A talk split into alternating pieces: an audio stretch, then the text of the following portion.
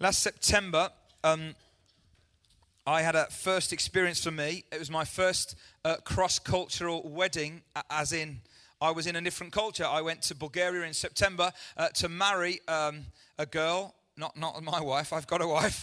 Rephrase that. This is off note, so you have to be careful about that. Um, to marry a girl who I've known since she was very, very uh, small. She's always small. She is small. Since she was very young. Uh, she's the pastor's daughter at the church in Varna, so I've known her for like probably 20 years or something. So it's a great thrill to marry her. Her name's Muki, Michaela, to a lad called Teo, who I'd only met once, but I'd heard a lot about. Teo's father uh, is a pastor very high up in the denomination in Bulgaria. When Teo was 14 years of age, he was kidnapped by the mafia and he was taken out of his home and he was uh, uh taken and put in the back of a van as a 14 year old. If you've got teenagers, you can imagine what this is like. He was taken, he was put in the back of a van, he was bound and gagged and gaffer tape on his mouth, etc. And he was taken to uh, a house that he didn't know where it was, didn't know what, where, it, uh, where on earth it was, and he was kept there for weeks and weeks and weeks somehow the people that took him believed that because his pastor, his dad was a pastor quite high up in the denomination, that he had money. The bit they're missing is he was a pastor. All right, me just a little. Not, they weren't the brightest mafia. Anyway, anyway, Teo was released after several months, and then a year later was kidnapped again by the same gang. And as I met this guy and talked to him a little bit about what it was like, so that from the age of 15, he was so traumatized that he left the country and he's lived in different countries around Europe all the time. And now he's got married and he's back in Bulgaria. And as I sat and listened to him, I thought, what an incredible trauma that must have been.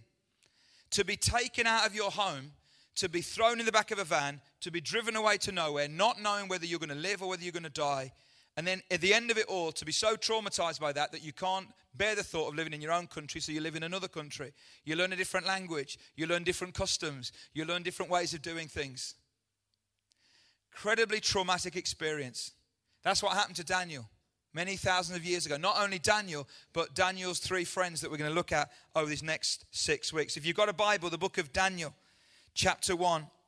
And today, because I'm opening up the series, there's a lot of introduction stuff, but hopefully there's some stuff that we're going to get our teeth into as well. Daniel chapter 1 says, In the third year of the reign of Jehoiakim, king of Judah, Nebuchadnezzar, king of Babylon, came to Jerusalem and besieged it. And the Lord delivered Jehoiakim, king of Judah, into his hand, along with some of the articles from the temple of God. These he carried off to the temple of his God in Babylonia, and he put in the treasure and put in the treasure house of his God give you some background here. There's going to be a map that comes up. This is some geographical background. So we're talking about the Babylonian Empire in 606, 605, 606 BC, which is when we're picking the story up. Literally was massive. Parts of Turkey, Iraq, Syria, Israel, Jordan, Egypt, into Iran, into Afghanistan, up into the other stands. Um, there's other stands up there as well, isn't there? And it was a massive, massive empire, the biggest superpower of the day. Now, if you look at the, the, next one, which is a chart, a historical background, the next slide, what we've basically got is we've got in the book of Daniel, we're looking at the Neo Babylonian period, the Median period, and the Persian period. We're going to be traveling through four rulers Nebuchadnezzar, Belshazzar, Darius, and Cyrus some key events, the exile that we're looking at today. We're looking at the writing on the wall, we can see up there. We're going to be looking at the, uh, today we're going to be looking at the food, the vegetables, and all that. We're going to be looking at the lion's den. There's some bones there left from the lions. We kept the skulls out of it, we thought. With the kids in at the next session, that wouldn't be great. We've got the gold statue. So we're going to look at some of these things over the next few weeks. What I want you to understand here is that the way it's written in your Bible is not the way it happened in real time. Okay, Daniel was taken into Babylon as a 15 or 16 year old. He spent 70 years in exile, died at around the age of 85. He wrote the book of Daniel. Definitely it was him that wrote it later on in his life. The lion's den thing came much later in his life. He wasn't a young man when he was put in the lion's den. We see other prophets, prophets and prophecies that were around the same time. We got Jeremiah, Ezekiel, Zechariah, Haggai. You've got other people like Micah and Habakkuk. They were all around the same kind of time. This gives you some kind of framework that what we're going to look at. It's written in two languages. It's written in Aramaic, part of it, because it was meant for the Gentiles, the non Jews, and it was also written in Hebrew. It was meant for the Jews. The theological background to this book is very exciting. There are four big key themes in the book of Daniel. Number one, the sovereignty of God. So when Jeremiah prophesies that because of Israel's unfaithfulness and the, the kingdom of if you like, the Jewish kingdom was split into north and south, and uh, the northern part, the southern, southern part was destroyed, and the other part was taken away into captivity. And Jeremiah wrote about that. But the, the prophet Habakkuk, and for those of you that here last week, Jonathan Bentley, who spoke last week, he spoke about Habakkuk. Well, that bit was written around this time where Habakkuk says, God, you've got to do something. And so God raised up the Babylonians to take the Jews into captivity. And Habakkuk says, Not that, God. You've got to do something, but not that. And so there's something going on here about the sovereignty of God.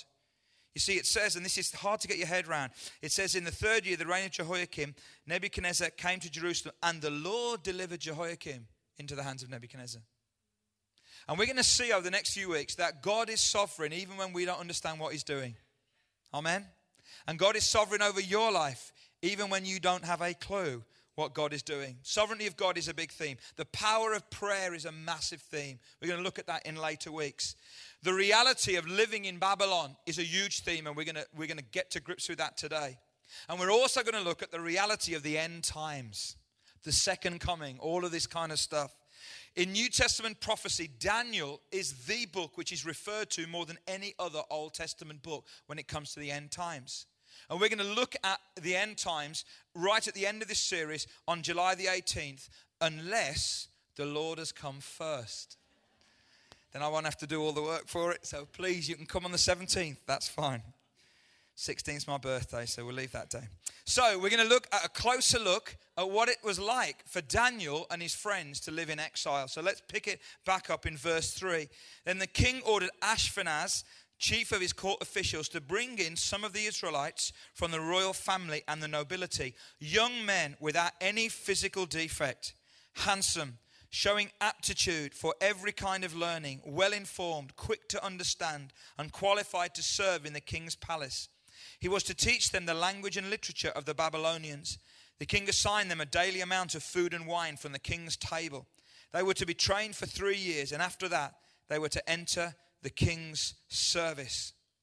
Now, Daniel and the Bible often refer to Babylon, and you might see it in your scriptures somewhere in different translations. They use a word called Shinar.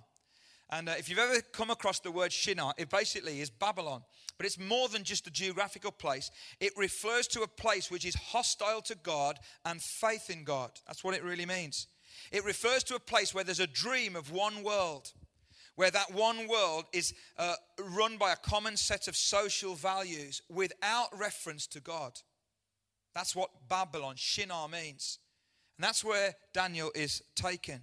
And we all live in Shinar, don't we? We are deep in Shinar. We're right in it. We live in a world which wants to order itself without reference to God. It's not a geographical place, it's a place. It's a place. And that's where we are. The question is do we have what it takes? Do we have the faith that it takes to live out the life of God right in the middle of Shinar, of Babylon? Now, what does Babylon or Shinar try to do to us? Well, it tries to do what Paul says in Romans chapter 12, verse 1. And when you read it from the J.B. Uh, Phillips version of it, paraphrase, he says it like this Don't let the world around you squeeze you into its own mold. It was the thrust of what Pete was saying in his rap. You know that you're in this cultural thing where it's trying to squeeze you into its mold. A conformer is someone who is controlled by the pressures outside of them. A transformer is someone who's controlled by the passions inside of them. Isn't that right? And the big challenge for you and I, and I'll tell you what, our culture is so strong when it comes to this. The media, the culture, our worldview, philosophers, Everything around us is so strong, it's trying to squeeze you into a mold. But we want to be like Daniel, don't we? Where we have faith that says, you know? I'm not going to let you squeeze me into a mold. In fact, I'm going to transform the culture, not allow the culture to transform me. Now, look at how they tried to do it. In verse 6, among these were some from Judah. So you've got Daniel, Hananiah, Mishael, and Azariah. The chief official gave them new names. So Daniel was called Belteshazzar, Hananiah, Shadrach, Mishael, Meshach, and Azariah, Abednego. So we know Shadrach, Meshach, and Abednego and Daniel, don't we? But they're all a mishmash of names. Daniel, as Hananiah, Mishael, and Azariah are all Hebrew names. They're Jewish names. And the Babylonians said, the first thing we're going to do is we're going to strip you of your name. We're going to change your identity, is the first thing that we're going to do. You remember a few weeks ago, or a few months ago, we looked at the book of Ephesians, remember? Incredibly important. Our identity is so important. So, Daniel, the, the name Daniel means God is my judge. But Belteshazzar, his new name, means Bel protects my life. Bel was a Babylonian god. So he says, You used to be, God is your judge, but now this other God will protect your life. It's trying to strip away the core identity of who he is. Hananiah means the Lord shows grace, but Shadrach means command of Aku, which was a moon god. Mishael means who is like God, but Meshach means who is as Aku, the moon god, is. Azariah means the Lord is my help, but Abednego means a servant of Nebo. Again, another God, another Babylonian God, not the true God. And what they're trying to do is to strip these guys of their identity. And then they go on to say, now you've got to learn the language, you've got to learn the customs, you've got to learn the rituals, you've got to eat the food, and you've got to sing the songs. And it's during this period of exile that there's a very famous psalm is written. And a band in the 70s that some of you remember uh, set this to music. Do you remember it? Go on then. By the rivers of Babylon. You can do it. I can do it. Where we sat down. Whoa. Where we remembered Zion. Yeah, remember that? That was taken from a psalm straight out of this period where they were in exile.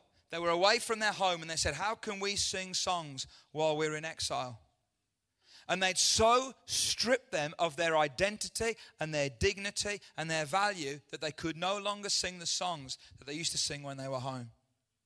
Now, I introduced this morning by talking about uh, Teo in Bulgaria. Because of my time out there, I understand a little bit about what it feels like for this to happen to a culture. You know, the uh, Bulgarians were taken over as a nation, along with many other countries around this part of the world, uh, by the Ottoman Empire, the Turkish Empire and for 500 years they were oppressed. And I've been all around different parts of Bulgaria and seen the effect of this. And over 500 years, they tried to stamp out not only their identity, but their language, uh, their culture, their religion, everything. They used to go into villages at the height of it. They used to take little children, little boys, and they train them up to be soldiers to send them back to their own villages to kill all of the people in the villages. So deeply evil was that ethnic cleansing. And just south of um, Bulgaria, there's a place called the Rila Monastery, which is a beautiful place, right in the mountains, in the little kind of a, you can very difficult to get to. But there's still a working monastery there. Where at the height of this, when they were trying to stamp out all Christianity, they would take some of the young lads who were, who were going to become priests and they would keep them uh, in hidden in this monastery. And they reckon that that one monastery saved Christianity in a whole nation. Isn't that amazing? Because they were trying to stamp it out. And they tried to do what the Babylonians were trying to do to these three guys. We will strip you of your identity. We will strip you of your dignity. We will make you become like us. But how many of you know that didn't happen? That didn't happen. And there are two applications that I want us to look at this morning from this whole idea of being in exile. And the first one is really important. And I don't believe that you're going to get this outside of Revelation, okay? Not the book of Revelation, but revelation of the Holy Spirit. And I want you to listen to this few of us ever get to live in our first choice world. Few of us ever get to live in our first choice world where everything in your life is exactly as you'd want it to be. In fact, I want to suggest nobody gets to live like that. I wonder how many times Daniel woke up and said, when he was in Babylon, I never thought my life would end up like this. I wonder how many times he woke up and said, This is not how it was meant to be, God. This is not in the script. I'm meant to be in Jerusalem. I'm meant to be at university in Jerusalem with my family, eating the food that's our food, eh, singing the songs that's our songs, marrying a Jewish girl. Aren't that's how it's meant to be? It was never meant to be like. I wonder how many of us identify with that. Few of us, if any of us, ever get to live our first choice world. I wonder whether you've ever woken up thinking, God, how did I end up here? How did I end up in this job? How did I end up in this marriage? How did I end up in this health situation? How did I end up in this relationship situation? few of us ever get to live in our first choice world. You see, we all live in exile. We live in exile because life doesn't work out in the way that we wanted it to. That's one way. But we also live in exile because we live on earth and we're meant to be citizens of heaven. So if you're a Christian, you're in exile anyway. Even if your life is perfect right now, we're in exile, aren't we? Because we're not citizens of this world, we're citizens of heaven. And even if we live in the world and we understand we're citizens of heaven, we live out our faith in Babylon, not in Jerusalem. We live in Shinar, not in the city of God. We live in the real world, don't we? And the Bible says we are to be in the world, but not of the world. And that's what we're going to look at this morning. And I want to just pause for a minute and I want to pray for you. Because I just suggest, and I'm, I kind of feel stirred this morning, and as I've been preparing this, that it may be that some of you today are saying, Do you know what? I wake up right now nearly every day and saying, God, how did my life end up like this? Perhaps you're in a really difficult job and you're feeling squeezed and you're feeling pressured. Perhaps you've lost your job. Perhaps you're in a situation where you have a health issue and you think, How did this ever happen? Or a relationship issue or something like that. And you are feeling in exile and you're feeling far from home. I want to just pray for you for a minute. Could we, could we pause? Could we just pray? Just before we move on and look at what faith looks like, I want to just pause and just ask the Holy Spirit just to come and to be close to you today. You're going to discover some amazing things as we go through this chapter together. You're going to discover that God shows up in an amazing way right in the middle of your exile. But I want to just pray for you right now. So, if this morning that you would say, Do you know what? I feel like I'm in exile. I've ended up in a place and I don't know how I got here. And it may not be a whole life, but it's part of your life. And you need God and you need God to be close to you. And you need God to speak to you. Then just put your hand up right now. I just want to pray for you this morning. Amen. Father, God, I just want to pray for these folks this morning that just responding to you. God, I want to pray that you will draw really close to them and that in their exile they would know that there is nowhere that they can be that you're not. God, your word says if we go to the far sides of the earth, you're there. If we go to the highest heights, you're there. The deepest depths, you're there. Nowhere can we go to flee from your presence. So, God, would you be with them today? Right at the start of this series, would you encourage them and strengthen them? And God, in their exile, I pray that you would bring them a song of joy again. Pray that their harps that have been hung upon the willows would come down and that you would bring back a song of deliverance and of redemption and of salvation, I pray, in their lives, Lord God. Let their exile become a place of testimony to you about what you do in them and what you do through them. In Jesus' name we pray. Amen. The second application so, few of us, if any of us, ever get to live in our first choice world. The second application of this all of us have a choice about what kind of faith we're going to have. Faith, what does it look like? What is a faith that has what it takes look like? We're going to look at just five things this morning from the life of Daniel. Number one, I think a faith that has what it takes understands who's God and who's not. You know, our book of the month um, this month is a book that I've just finished reading called by John Ortberg. And I've got to be honest, I'm a real John Ortberg fan. I think he's one of the best Bible teachers in the world. But when I looked at the title, I didn't like the look of the title. The title is Me, the Me I Want to Be.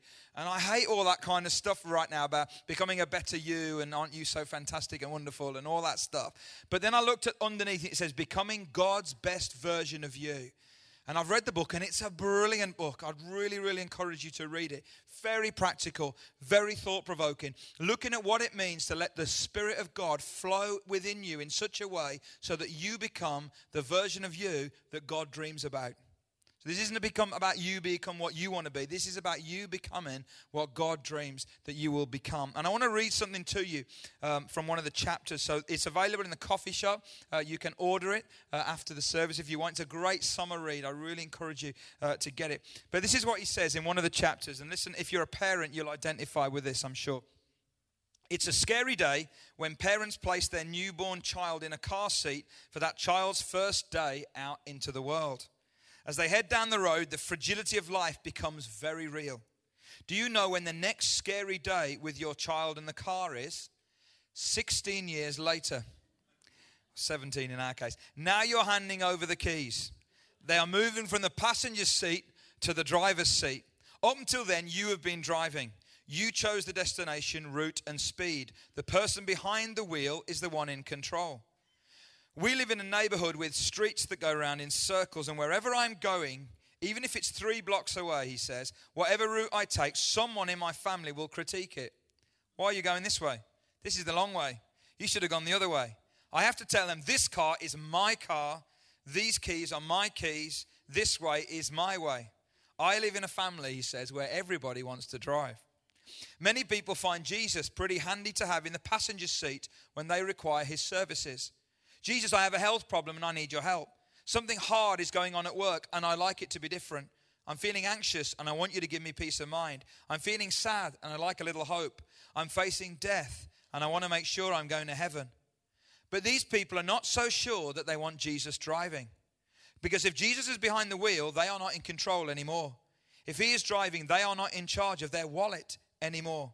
They no longer can simply say, I'll give when I feel generous, but I reserve the right to keep what I want. Because now it's Jesus' money, not theirs. When I let Jesus drive, I am no longer in charge of my ego. I no longer have the right to satisfy every self centered ambition. Now it is His life. I'm not in charge of my mouth anymore. I'm, that's me often. I don't get to gossip, flatter, cajole, condemn, lie, curse, rage, cheat, intimidate, manipulate, exaggerate, or prevaricate anymore. Now it is not my mouth, it is His mouth. I get out of the driver's seat. I hand over the keys to Jesus. I am fully engaged. In fact, I'm more alive than ever before. But it's not my life anymore, it is His life. Have I invited Jesus along for the ride, or is He driving? Who is behind the wheel? Jesus is very clear on this point. There is no way for a human being to come to God that does not involve surrender. Surrender is not the same thing as passivity, he says. God's will for your life involves exercising creativity, making choices, and taking initiative. Surrender does not mean being a doormat, does not mean you accept circumstances fatalistically. Often it means you'll have to fight to challenge the status quo. Doesn't mean you stop using your mind, stop asking questions, or stop thinking critically. Surrender is not a crutch for weak people who cannot handle life. But listen to this. Instead, surrender is the glad and voluntary acknowledgement that there is a God and it's not me. And when I look at Daniel, I look at a man who in exile understood that there is a God and it's not him, it's him. It's Yahweh, the Ancient of Days, as he calls him. And I want to say the first thing to having a faith that has what it takes is when we get out of the driver's seat and we hand over the keys of our life to God, to Jesus. And he goes on in the chapter to make a great quote, and he says, If I live in the illusion that I am God, listen to this, I'll drive myself and everybody crazy with my need for control. When I surrender, I don't just let go of my will, I also give up the idea that I am in charge of outcomes. It's a powerful thing, isn't it? Say, no longer me. Paul says, I no longer live, but Christ who lives in me. And I think the first question I've got to ask for you today is whose glory are you living for? Are we really living for God's glory? We sing the songs. Are we really living for God's glory? Or are we living for our own happiness or our own contentment or our own security? If Daniel was, he could have had a much easier life than he had. Him and his three mates would never have faced the fiery furnace, would never have faced the lions, would never have faced the wrath of a king if they didn't understand that there is a God and it's not me. Second thing, faith that has what it takes resolves to honor their deepest values. You know, Daniel didn't work in church. Daniel worked in the world, as it were. Daniel worked in government. He was a civil servant. He worked for an incredibly ferocious boss. He worked in politics.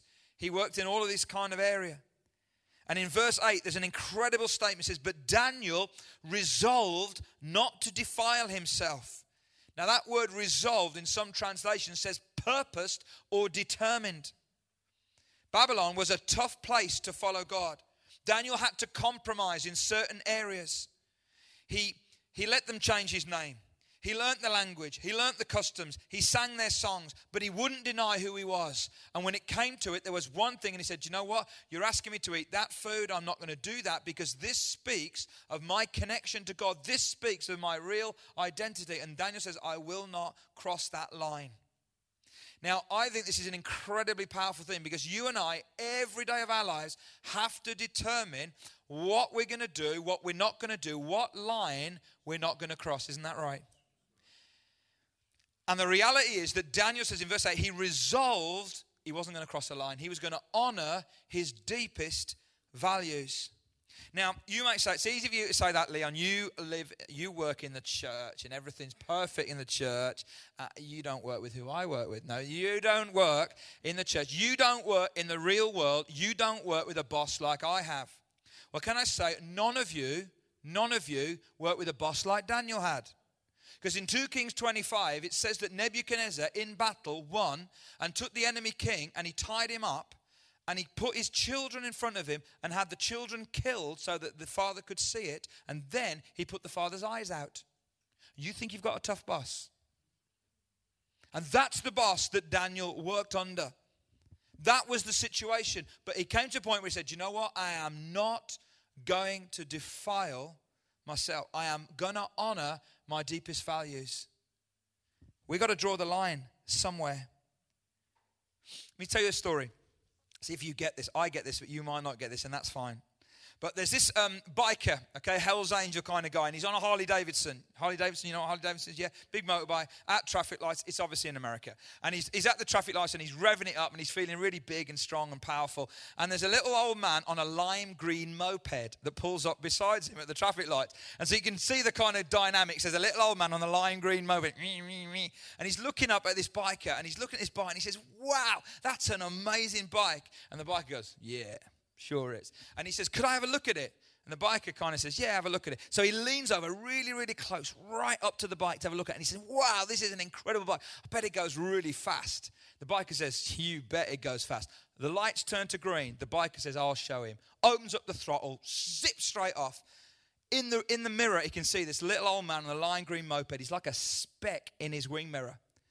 But as he's driving along the road, feeling really big and really powerful, he sees that that speck is getting nearer and nearer and nearer and bigger and bigger and bigger. And all of a sudden, this little man on the lime green moped shoots past this biker on the Harley Davidson.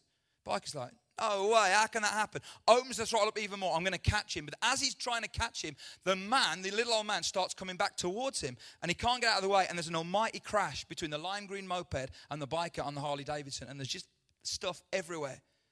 Biker gets off uh, uh, out of the wreck and goes at this little old man. He says, Mate, he says, What can I do? What can I do? Can I help you?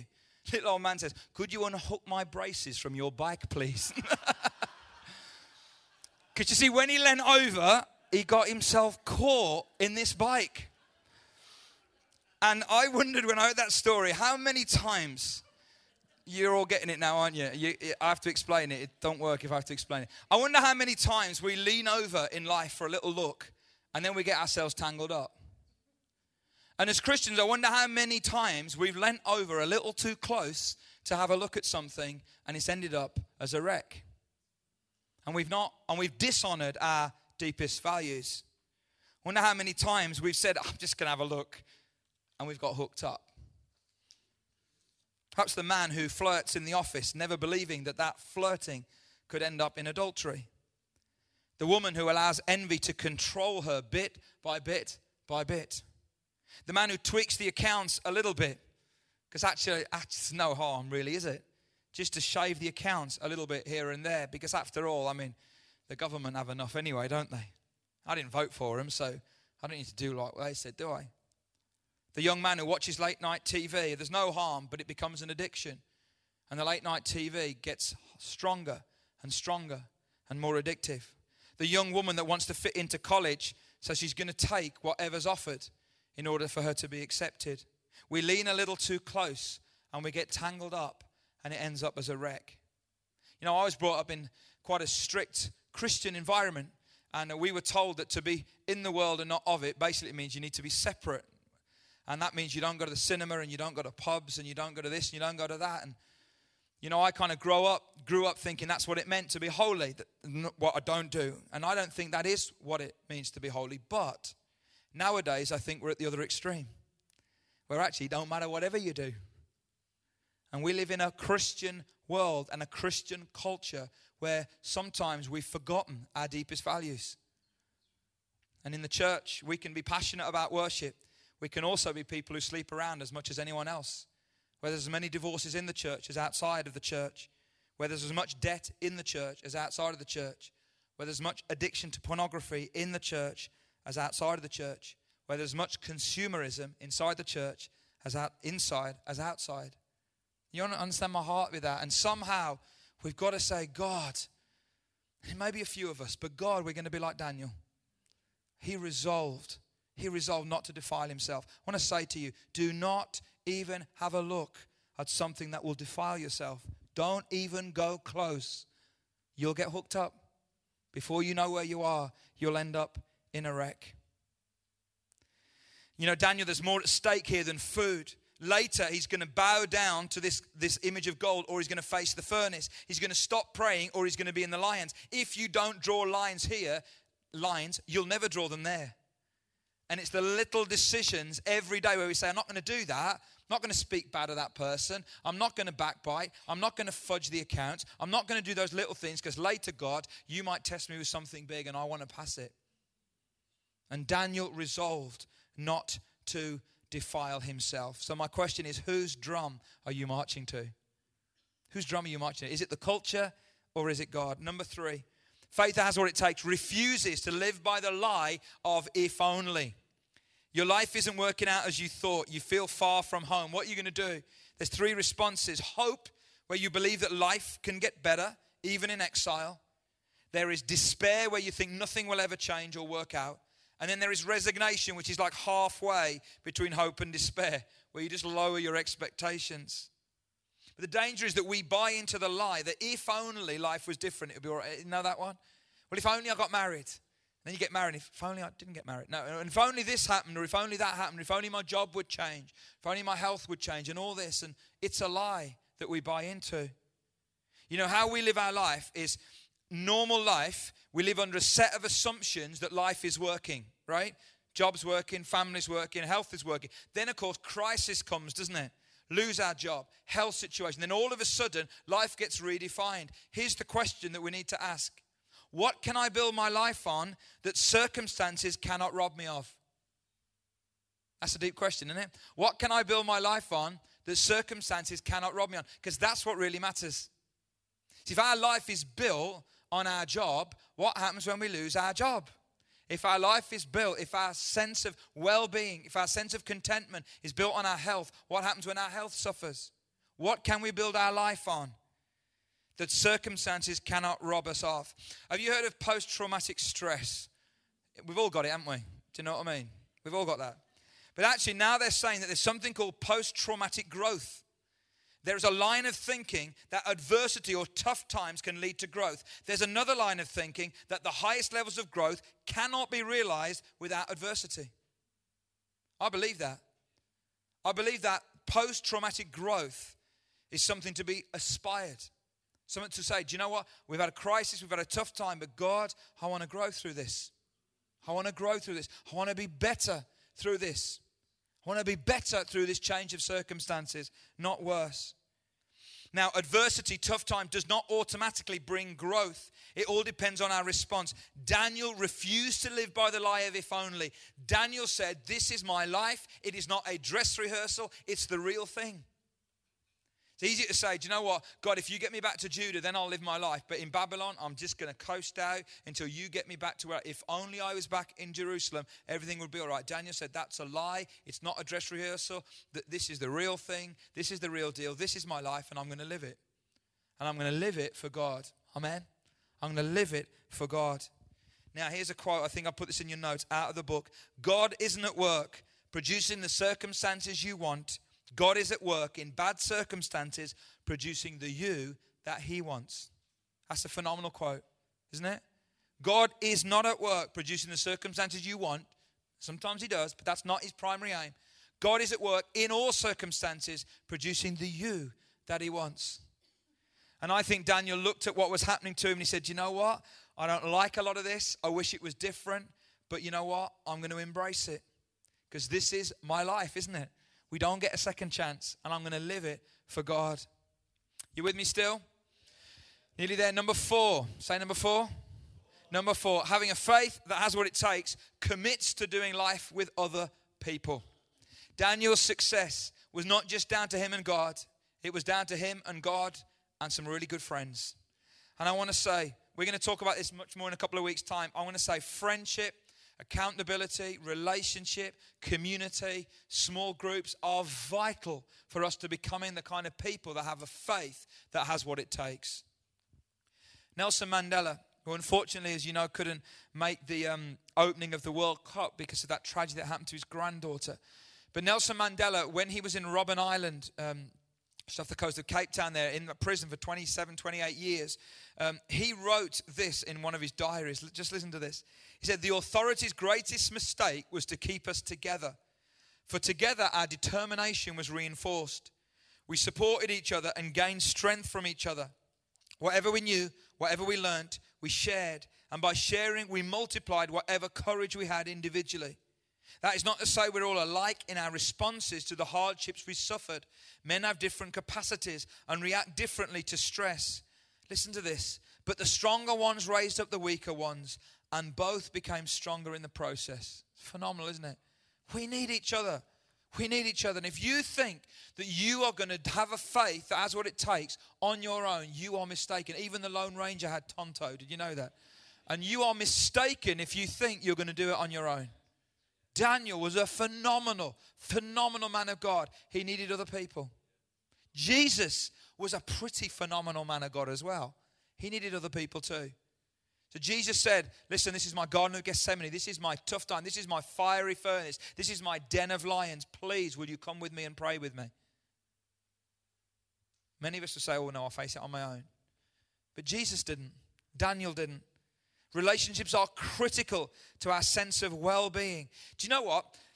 Scientists and doctors believe that relationships are critical to the length of life that you live. Fact. Interestingly enough, Winston Churchill had a great marriage, apparently, was connected deeply with friends and family, lived to nearly 90, but had a terrible health regime. Ate, drank, and smoked, and ate all the wrong kind of foods. This is just a joke here. Uh, he was once asked, Do you exercise? Churchill said this Only when I'm coffin bearer for my friends who died while they were exercising. But there's this sense in, and I'm not advocating that, but there's this sense with it, even within someone like that where you think, he lived an awful life in loads of ways from a health point of view, which is not a recommendation. But what gave him a rich sense of life was his relationships. You can be as fit as you like. You can be have the most perfect diet. If you've not got good relationships, you're not living a great life. You're not living a great life. You can be as healthy as you like. It's relationships that give value to this life, isn't it? It's relationships that really, really matter. You know, it's true that people who join groups, good groups, extend their life. So perhaps a new motto for our life group should be join a group or die. I just think it's a good little option. And in fact, if you're a life group leader, can I say that we've got a life group leaders meeting tonight here at 6:30. It's really important that you're here, okay? We're in a big time of transition. But our groups, our small groups are so important to community and not just small groups. You have to go much further than that. So if you are a life group leader or assistant group, please be here tonight at 6:30. It's so important. My question to you is who's walking with you? Who's doing this life with you? Because actually you're going to need it. You might think, well, I don't need it right now, but you don't know when a fiery furnace is around the corner. You don't know when the Adan, uh, Adan, Adena Lions is around the corner. You don't know that. And so we need people now. And the final thing is this Faith that has what it takes remains to the end. I love this verse in, right at the end of chapter 1.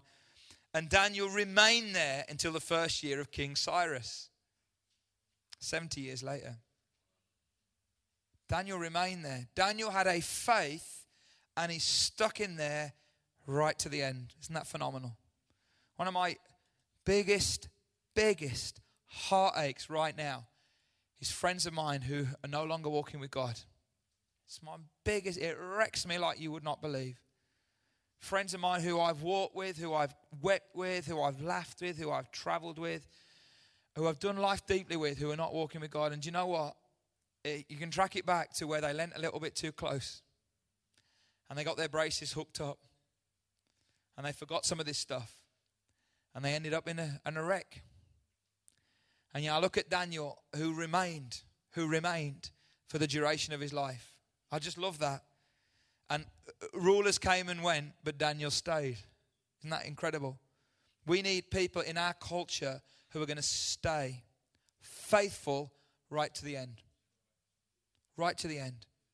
At the end of our lives, we're more effective spiritually than we were at the beginning. There's a few people in this room here who I could mention by name. I won't. But there's a few who I say, You are faithful. You've stayed. When we've had changes of leadership and changes of vision, and we've had good times and bad times, and you've stayed because you've been faithful. Phenomenal people. Whether you leave a church or not, the big issue is are you going to remain faithful in your faith right the way through to the end? How can we remain with faith that has what it takes while we're in Shinar, while we're in Babylon, while we're in exile? All these principles that I've just gone through, these five things, are really important. But there's something else that you need to understand because there's, there's somebody else at work in exile other than you. Did you know that? And just to give you a clue, just come with me as we look through chapter 1, but we'll go backwards and I'll just give you a clue and see if you can pick up this subtle clue as to who I'm talking about. Verse 17 To these four young men, God gave knowledge and understanding. Verse 9 Now God caused the official to show favor to Daniel. Verse 2 And the Lord delivered Jehoiakim. Who's, who else is at work? Subtle, isn't it? God. And Daniel experienced that in that place of exile. When he understood who's God and who's not, when he resolved to honor his deepest values, when he refused to live by the lie of if only, when he committed to walk with others, and when he remained to the end, he discovered that somebody else is at work in his exile, and that's God. God is with you. We heard that last week, didn't we? God is with you. Blessed are you. God is with you when you're aching for Him, when you're longing for Him, when you're groaning for Him, when you're wanting to live life on God's terms. God is with you. What does that mean? It means you can live your life now. Now, right where you are in Shinar, in Babylon, in that tough job, in that tough situation, in that difficult scenario that you're in. You can live your life fully right now. Right now. You can be what God wants you to be right now. Not in the future, but right now. You can enlarge God's kingdom right now. God, if only this would change, then I'd really serve you. Come on. You can serve God right where you are because that's where God has placed you because God is at work where you are. You can experience God's power right now, right where you are. Isn't that phenomenal? So, my question is who is at work in your life right now, and do you recognize Him? And I want us to finish this morning by just reminding ourselves that God is at work within us, wherever we are in our lives. And I want us just to open up to His work. And over the next few weeks, the next six weeks, it's going to be lots of times when we'll reflect, where we'll perhaps pray, where we'll respond. But right now, at the start of this series, I want us just corporately to respond by saying, Lord, please be at work in my life right now. Let me know you. Let me recognize you. Let me not submit to this lie of if only life was different, but let me be all that you want me to be right where I am. Can we pray?